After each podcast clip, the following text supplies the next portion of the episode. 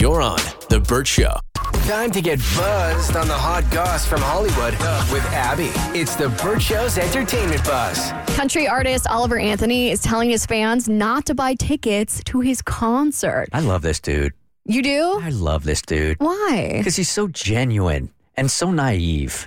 so naive.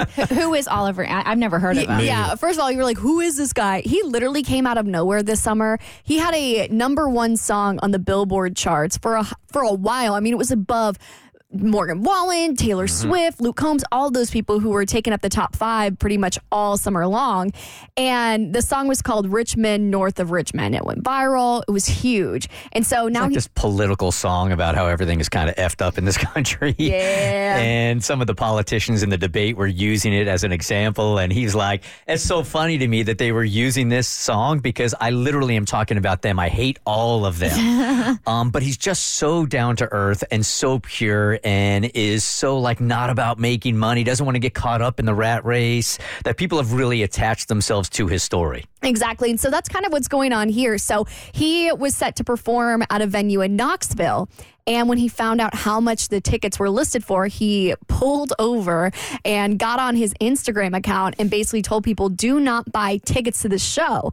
So I'm curious, what is the, the, the, how, wh- when you bought tickets for the last concert that you went to, mm. how much do you think you spent around ballpark region? Because I just bought tickets yesterday to see my husband, Riley Green Oh, you did. spent about 120 bucks per ticket and that was worth it for me because we'll be married someday Yeah, I, I was thinking about like a hundred bucks a pop, and that obviously you're not getting like I'm not. That, these probably aren't floor seats. You're not front row, but you're you're there in the venue and you're enjoying the show.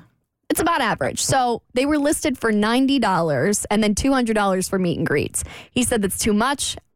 Any ticket at my show should be no more than $40 it should be somewhere between $20 and $40 so he's blaming this all on some kind of miscommunication with whoever booked this venue.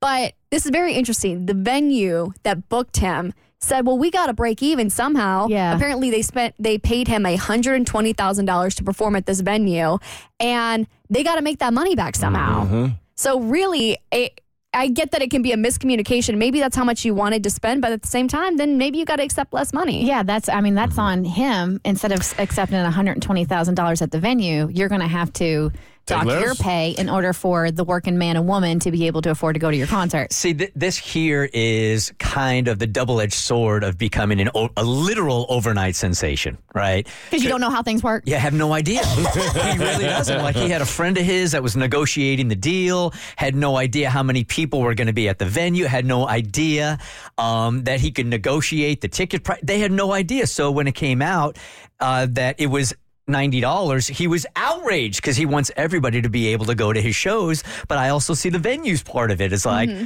you know what? This is not a nonprofit. We got to make money, and we're not even going to make a whole bunch of money on this deal. So we've got to sell tickets for $90. And that was unacceptable to him. But he's new in this whole process. So his heart's in the right place, but the industry is just not going to work like that. Yeah, and you would hope with guys like him in a position where you're able to make money, if people are willing to pay a lot of money to see you, then you can bless the people that are working for you, just like what Taylor Swift did with the people working on her tour. I think she gave her truck di- drivers like $100,000 in bonuses, and those are just her truck drivers. So you got to make capitalism work for you. You know, if, if you got to charge that much money, then give it back to the people who are working for you. This is the first guy in the history of the charts that has never had any music on the charts before reach number one.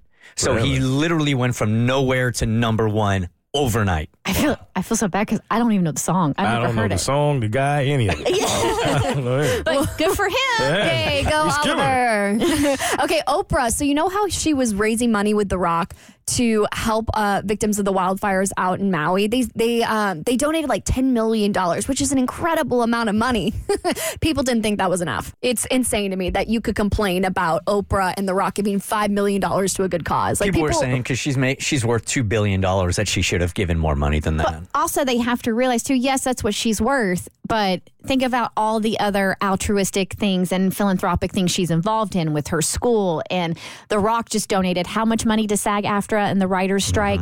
Like I- I, people are so close-minded and they have these blinders on and instead of seeing the entire picture they just see what they want to see. And i'm like these people yes they are wealthy but i don't i don't think they spend their money ill. I also think it's a sliver of the people that were complaining about it. Yeah. I think most were pretty stoked about it. They got a lot of bad They did. PR with Did the they? younger generations. That's 0.35% of her net worth, $10 million. So what? It's her money. What is she But supposed she, to do? well, the, here's here's the real issue where people had issues. She owns a lot of property in Hawaii and hired firefighters, personal firefighting crews, the day before to protect her stuff. So they're like, you're entrenched in the Hawaiian Islands, which a lot of people think shouldn't even belong to the United States, should be given back to the Kingdom of Hawaii. So they're saying that she's like an intruder who bought up all the land, protected her personal stuff, and then was like, cool, the rest of you peasants can pay for like the rest of the restoration efforts when she's literally worth billions. So I think that's where mm. people had the bad taste in their mouth. They're like,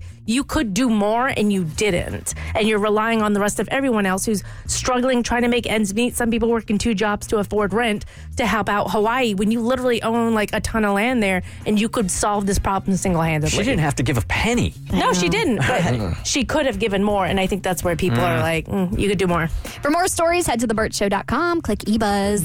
You're on The Burt Show.